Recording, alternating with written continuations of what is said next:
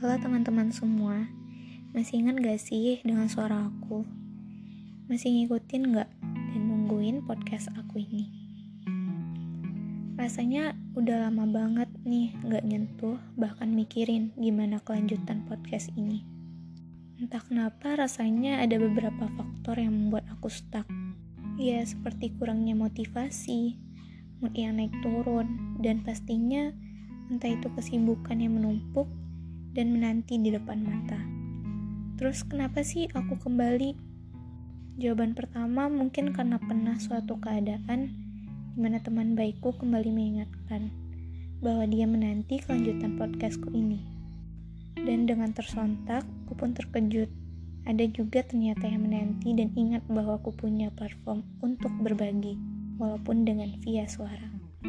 Jawaban kedua atau mungkin yang terakhir Aku ingin menjadikan podcast ini sebagai tempat realisasinya isi hati dan pikiran, baik tentang keadaan diriku sendiri, ataupun mungkin bisa jadi pengalaman atau cerita pribadi orang sekitar, teman dekat, bahkan keluarga.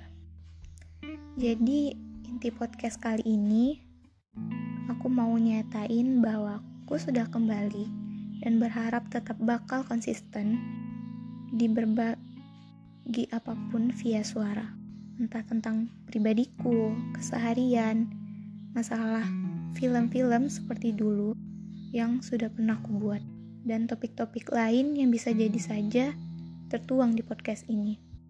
Untuk itu, ku harap kalian tetap setia dan menunggu ya.